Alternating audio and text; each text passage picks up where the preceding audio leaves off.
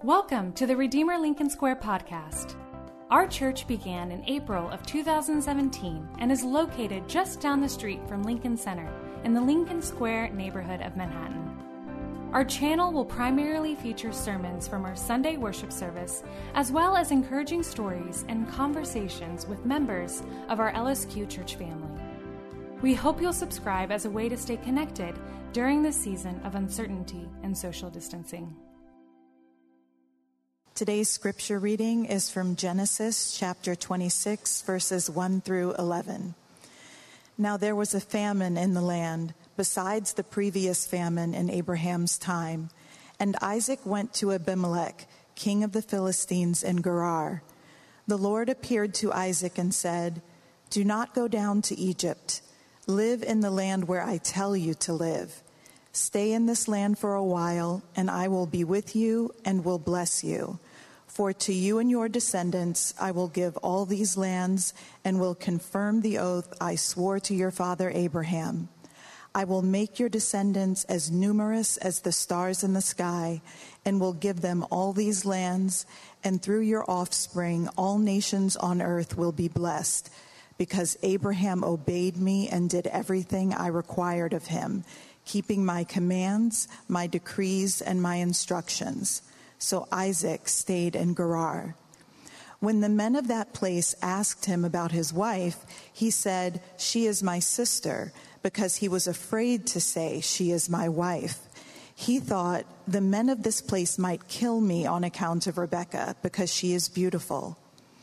When Isaac had been there a long time, Abimelech, king of the Philistines, looked down from a window and saw Isaac caress, caressing his wife Rebekah. So Abimelech summoned Isaac and said, She is really your wife. Why did you say she is my sister? Isaac answered him, Because I thought I might lose my life on account of her. Then Abimelech said, What is this you have done to us? One of the men might well have slept with your wife, and you would have brought guilt upon us. So Abimelech gave orders to all the people Anyone who harms this man or his wife shall surely be put to death. The word of God. Good morning, everybody. Thank you for waking them up. My name is Bruce O'Neill, and I'm one of the pastors here. And Pastor Michael is away, so I get the opportunity uh, to bring the message this morning. I love movies. I particularly like superhero movies. Um, I loved the last Batman. I've loved almost all of the Batmans, but probably the earlier ones, depending on who gets to be Batman. And so they've gone and I got a Brit to play Batman. I don't know if it makes him more sophisticated or what, but it was a good movie. I think there is a formula that Hollywood uses uh, in the whole idea of sequels. They operate under this theory that if you get the same characters, the same plot, the same feeling, it will equal a blockbuster. That's kind of how it works, and in most cases, it does work, but we have seen good ones and we've seen bad ones. Some of the uh, good ones was Star Wars and Star Trek and The Lord of the Rings, Harry Potter, Shrek, for those who like Shrek, and The Godfather too. But we've seen some horrible bad ones too. Rocky 4 and 5, Frozen 2, Rambo 2, and 3. Taken to. I don't know why they thought that was a good idea. Friday the 13th, or pick your own Friday movie. Jaws 2 and 3, and Caddyshack 2. You can't top one, so why try? In a way, Genesis chapter 26 is a sequel to Genesis 20. They're very similar. Uh, they're parallel stories between a father and a son, Abraham and a son, Isaac. Both had wives who struggled with infertility. Uh, both faced a famine in their lifetime. Um, uh, both faced the same temptation to abandon God under suffering. Both lied to save their own skin. Both uh, deceptions were discovered by the ruler. It reminds me a little bit of Harry Chapin's song, if you remember, and the cat's in the cradle and the silver spoon, little boy blue, blue, and the man in the moon. If you remember how that ends, it ends like this. As I hung up the phone, it occurred to me he had grown up just like me. My boy was just like me. Now, I understand that older references lose their ability on newer viewers, so let me give you a modern version. John Mayer, he has a song that says, Fathers, be good to your daughters. Daughters will love like you do. Girls become lovers who turn into mothers, so mothers be good to your daughters too. To quote the great philosopher from New York City, Yogi Berra, it's like deja vu all over again. This is the only chapter in the entire Bible given to Isaac. You think of all the great fathers of the faith, Isaac gets one chapter, and it's a colossal failure on his part. Allow me to remind you of the story. The, uh, the opening verse says there's a famine in the land. Famines are uh, kind of common in the Middle East. This is not the same one from chapter 20. It seems that every so often a family will, a famine will sweep the land. Isaac and Rebekah tried to flee the famine to uh, a land of plenty, which was Egypt in verse 2. And, and God stops him and restates a promise that he had given to his father Abraham in verses 3 and 4. Isaac tells the men of Gerar, the place where they are, that Rebekah is his sister. But we know Rebekah is his wife. Abimelech discovers the lie by observing how Isaac was treating Rebekah. The word that is there in English is the word caress. That again, just know that that's an English euphemism. But no matter what really was going on, it's not something brothers and sisters do together. And Abimelech, his name is the same name that caught Abraham in his lie, but it's a different guy. There's about 75 years between these two guys. And, it's, and Abimelech is like the term Pharaoh. It's not a person's name, it's a position of power. And so he discovers. I want uh, you to know one interesting feature of this text. It's called a chronological displacement. That means that the story is out of order. What happens in chapter 26 is supposed to happen before uh, Isaac and Rebekah have children. Jacob and Esau, which is recorded in chapter 25. And so, technically, what's going on in chapter 26 should have happened in 25, and what's in chapter 25 should happen in 26. And scholars call this chronological displacement because it means the story is out of order for a purpose. That is, it's not an accident that as this was being written down, he said, Oops, oh, nobody will care. It's out of order. No, it's for a purpose. He has a reason for us. And I want us to look at that purpose in three big ideas. One is that this text shows us what we fear often shapes how we live. What we fear shapes how we live. Secondly, it shows us how God remains faithful despite our fears. And then, thirdly, how the gospel speaks to both our fears and his faithfulness. So, our fears, his faithfulness, the gospel.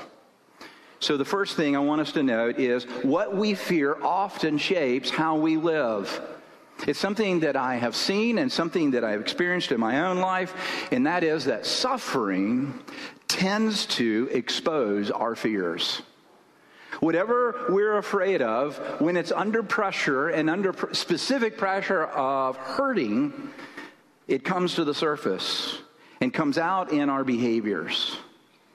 There's a famine in the land. That's the suffering that Isaac and Rebekah are experiencing at this moment. That is, not having enough food.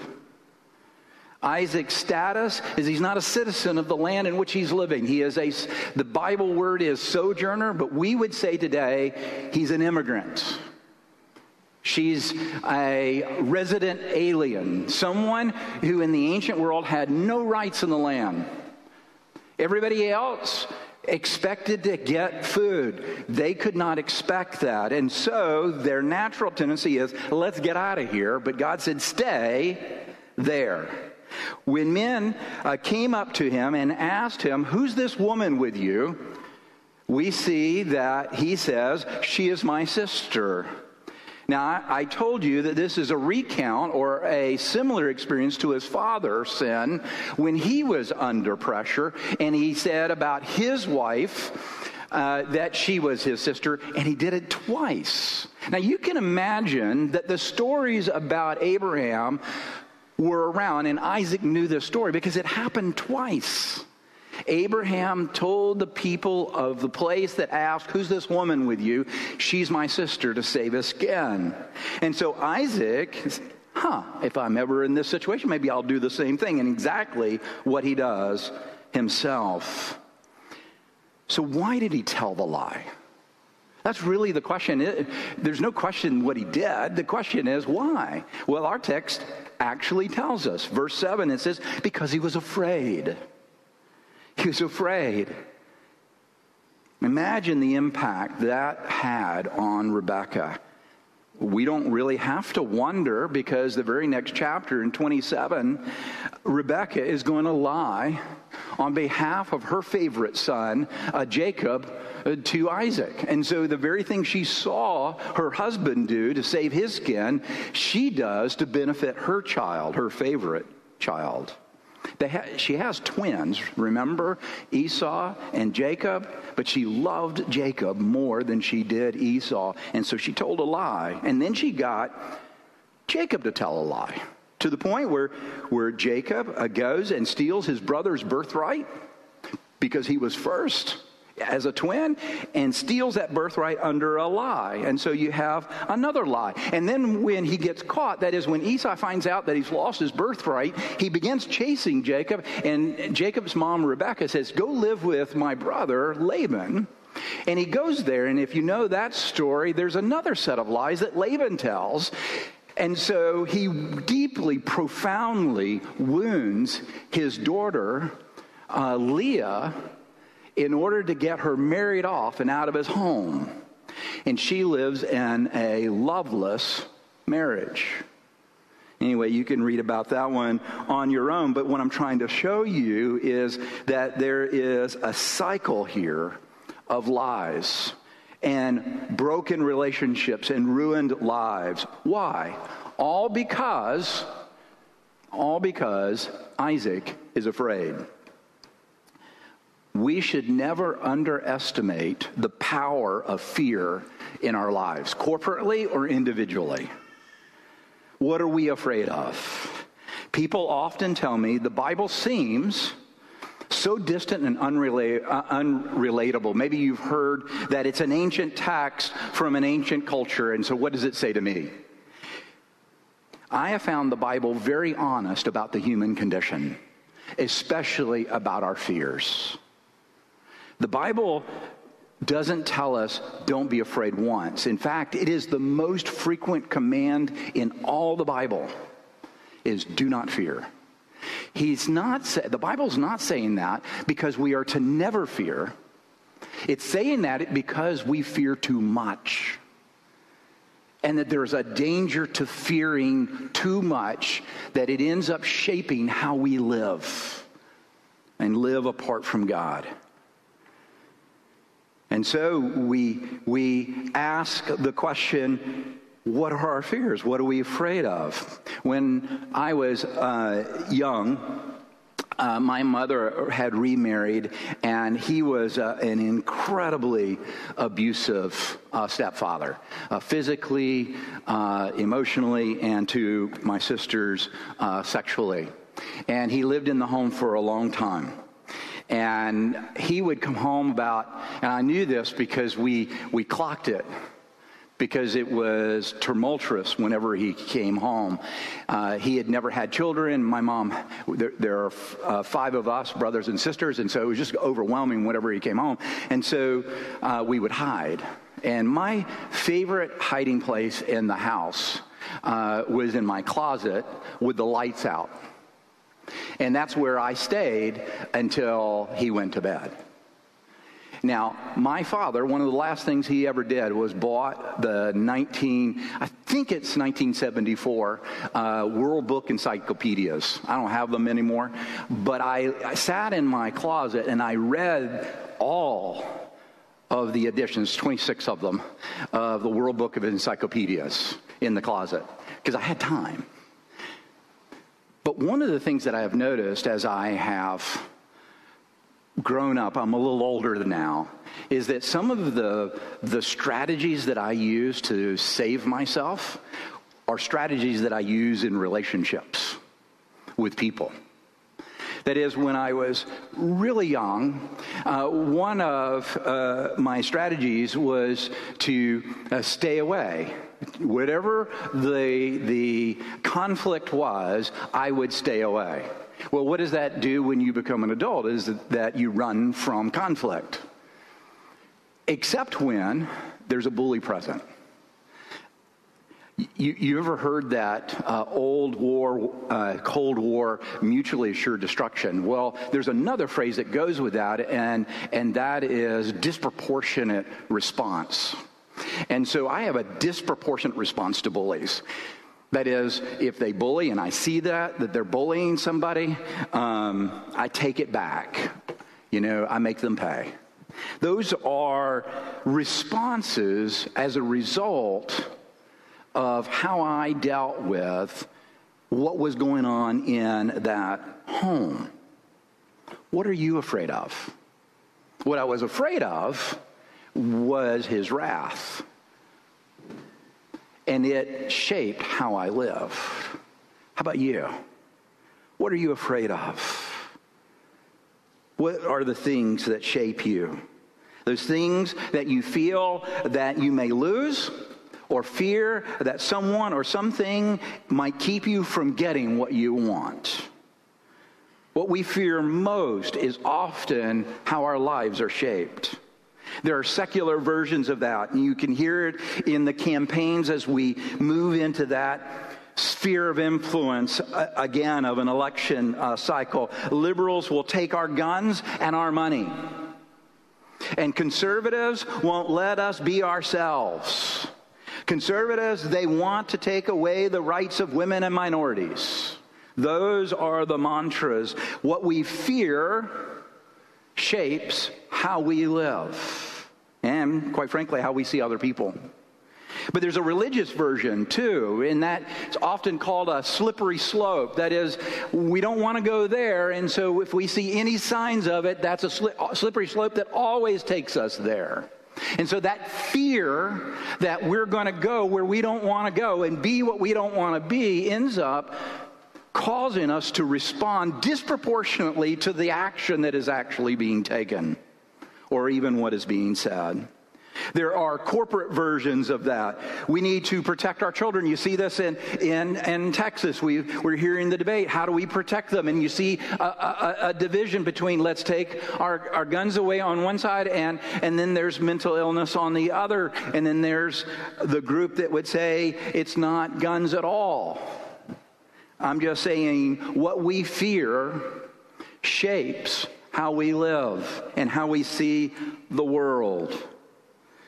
What do we do when we're afraid? Well, we protect, we project, we run, and we attack. How far would you be willing to go? At Redeemer Lincoln Square, we value questions and the people who ask them which is why we hold a time of question and response, or Q&R, after our Sunday worship service. It's an opportunity for anyone to text in questions and then process responses alongside our pastors and other members of our church community. If you have questions that you'd like to process, feel free to email us at lsq at redeemer.com or Join us for our virtual worship service on YouTube every Sunday at 10:30 a.m. Eastern. You can find our YouTube channel at lincolnsquare.redeemer.com/youtube. See how relevant this text is? It's not just an ancient a text about an ancient culture. but it is as if it was written for us today, because it is. Not only does this text show us how what we fear shapes how we live, but secondly, it shows us that God remains faithful despite our fears. This is the good news that even though we have colossally and magnificently failed in our faithfulness, God has not. In verses 3 and 4, he restates the promise God gave to Abraham in Genesis 12, 15, 17, and 22. And here in chapter 26, he restates it. He says, I want you to stay in the land because I'm going to give you this land. And he says, I'm going to be with you. That's where that beautiful thing that you can trace from Genesis 1 all the way to Revelation that God's promises that I'm going to be with you.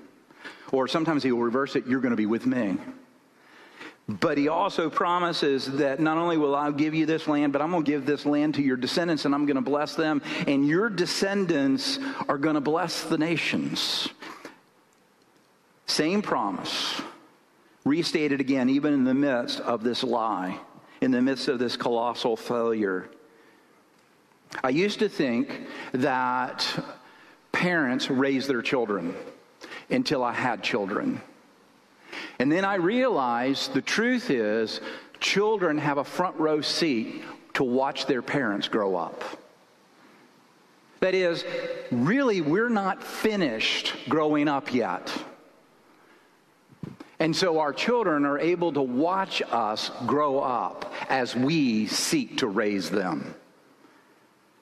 Well, that's exactly what Isaac did with Abraham. Isaac watched his father grow up, even though he was already in his 90s when he was born but in the sense of how God dealt with him and, and the promise that, that Abraham, who was childless, would have a child, and that child is going to be a blessing to the nations. And here comes Isaac, exhibit A of the proof of God's faithfulness. And even when Isaac is asked uh, to sacrifice his own son, and when he's willing to do that, God stops and says, I'll provide a substitute. Isaac is exhibit A of God's faithfulness, even in the midst of Abraham's unfaithfulness. What a beautiful picture. That's why we get to watch that happen. Then why do we fail so spectacularly in the face of God's faithfulness? The short answer we're afraid, we fear. Fear robs us of our sanity. Abimelech asks a great question. Why did you say she was your sister in verse 9? And Isaac's response, I want you to note how many first person pronouns are here because I thought I might lose my life on account of her. Isaac is only thinking of himself at her expense. Fear reduces our field of vision to where we can only see ourselves and that which threatens us. And these fears lead us to try to assist God to get what we believe we ought to have. We come up with strategies that God needs a little help from us. And yet, despite our fears and despite our spectacular failures, God remains faithful to his promise.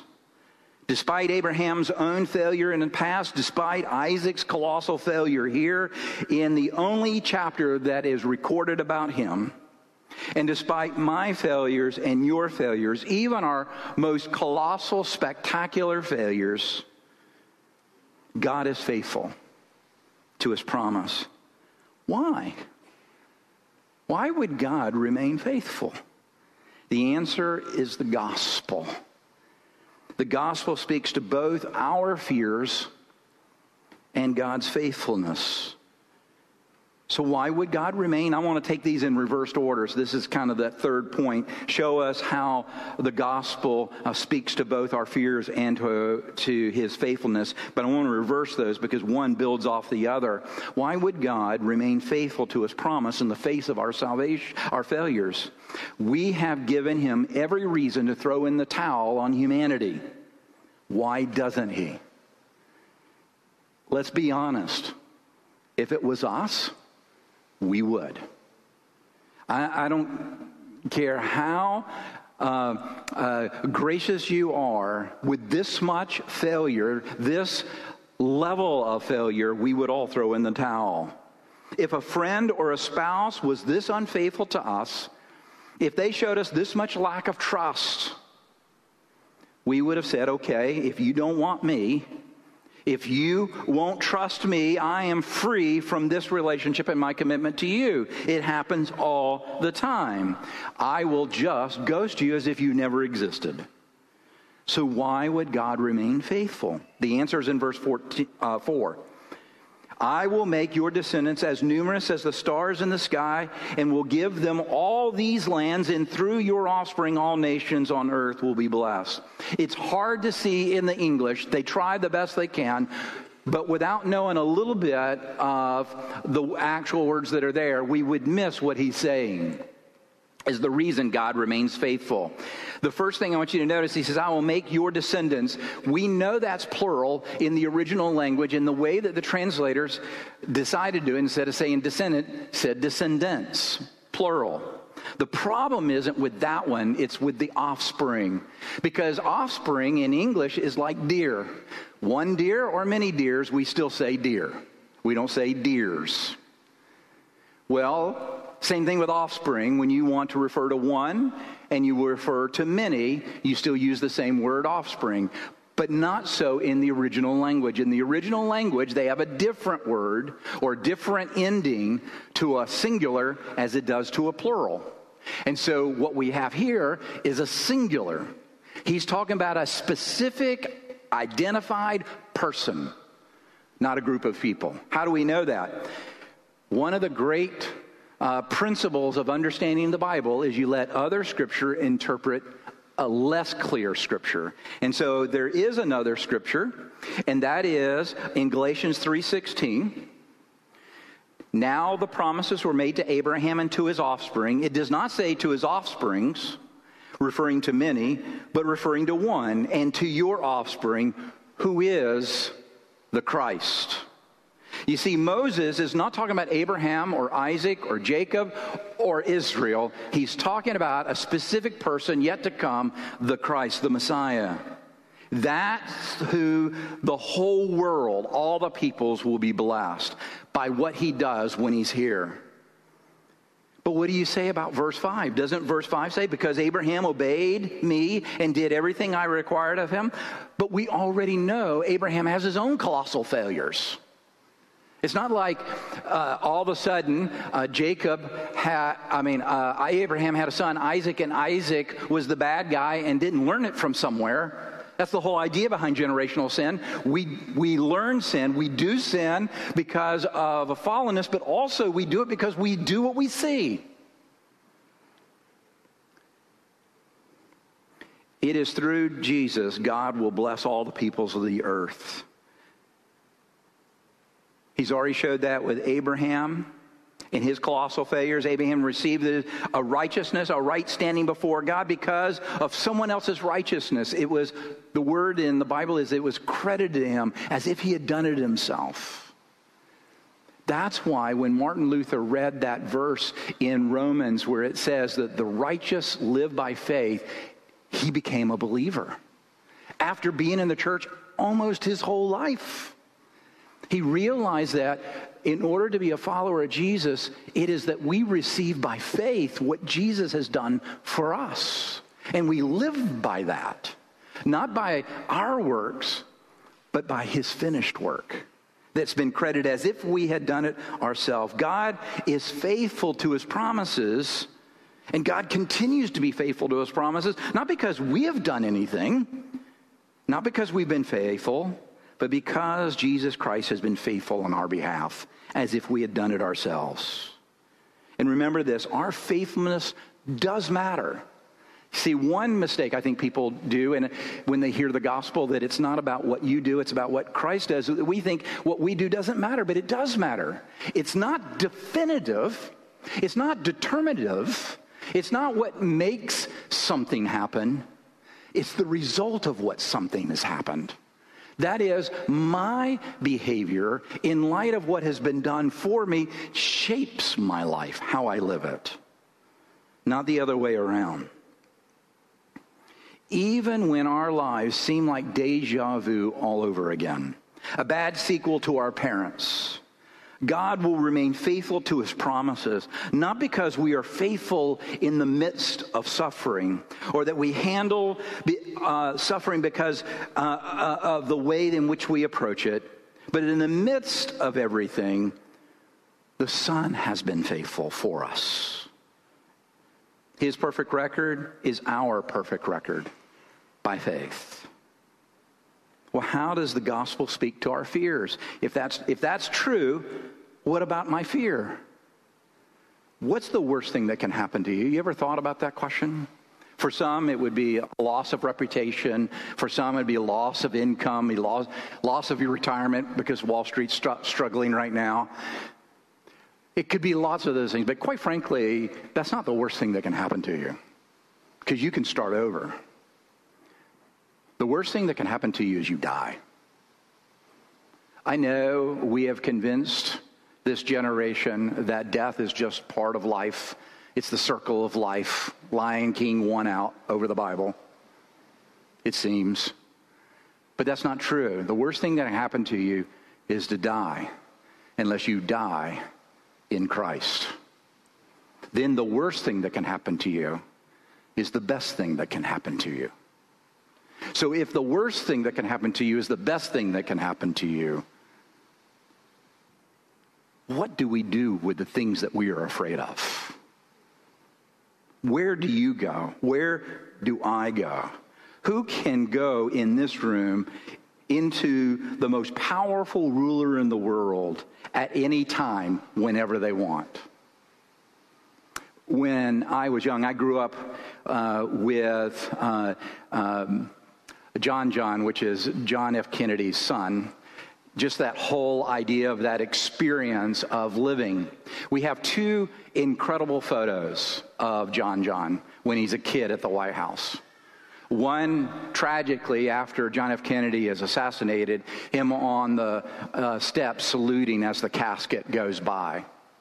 The other one, and it doesn't matter how old you are, you've seen these pictures. And the other one is him playing in his daddy's office under his desk. Who can go into the most powerful person in the world's office at their own beck and call? Only the most powerful person's child. God didn't just save us, He made us His children. And then He invites us to come in with our fears. You see, if one mistake is to deny our fears and act like they're not real, and the other mistake is to give in to our fears and let them shape our lives, the third option is to take our fears into the presence of the only being that has been faithful to you and to me forever. He welcomes us to come in and unload them. And sometimes that's with silence because what is going on is so horrific. The only response we can give is silence. We're not comfortable with silence, quite frankly. But I don't know how else you can respond uh, to those children uh, who went to school with their mothers and daddies begging them off, only to find out they're never coming home. Silence is the only response.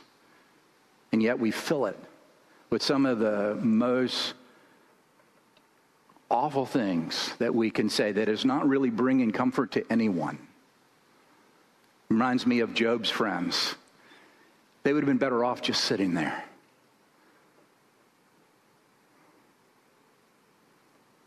But he wants us to come in, whether it's in silence or you're screaming. And sometimes the events of our lives, the overwhelming response that we can have is to shout. Do you know how often the scriptures talk about shouting? More than it does about silence. And shouting in his presence. This isn't right. This isn't the way it's supposed to be. And the people who know that are those who know that He made this good. He made this good. And because of the cycle of lies and the cycle of fear that we've had, we've ruined this place. But if that's all there was to the story, there would be no hope. But there's one more chapter, isn't there? That Christ has come to make all things new, to make good again, which we have soiled, whether it's in Texas or here. Only his children can interrupt the king. Come in and shout or sit in silence and give him your fears because he is faithful. Let's pray. Father, I thank you. I thank you that you have been so patient with us as you see us turn from you and try to come up with our best strategies to fix what we see the brokenness, the cycles that we have not just witnessed but experienced and you want us to come. Come before you and shout from the rooftops that this isn't right. Would you please do something now? Would you bring some comfort to parents and children, brothers and sisters, and strangers who are hurting today because they can't understand and fathom what happened? But some of us in this room, the best we can do is to sit in silence. Even as the lament was read and prayed this morning, all we could do is agree in our silence before you. We know that you can handle our silence and our shouting because that's what happened at the cross. and you turned that which was evil into the ultimate plan of redemption for us. Help us come into your presence because you beg us to come, that you might minister to our fears, and so that we may not be shaped by them in how we live. We pray in Jesus' name. Amen. Thanks for tuning in to our church podcast. We pray that it can serve as a resource for you as you continue processing aspects of Christianity and growing in your faith. We hope you'll subscribe to our channel if you haven't already, and we invite you to check out our website to learn more about our church and how to get connected to our family. Just visit lincolnsquare.redeemer.com.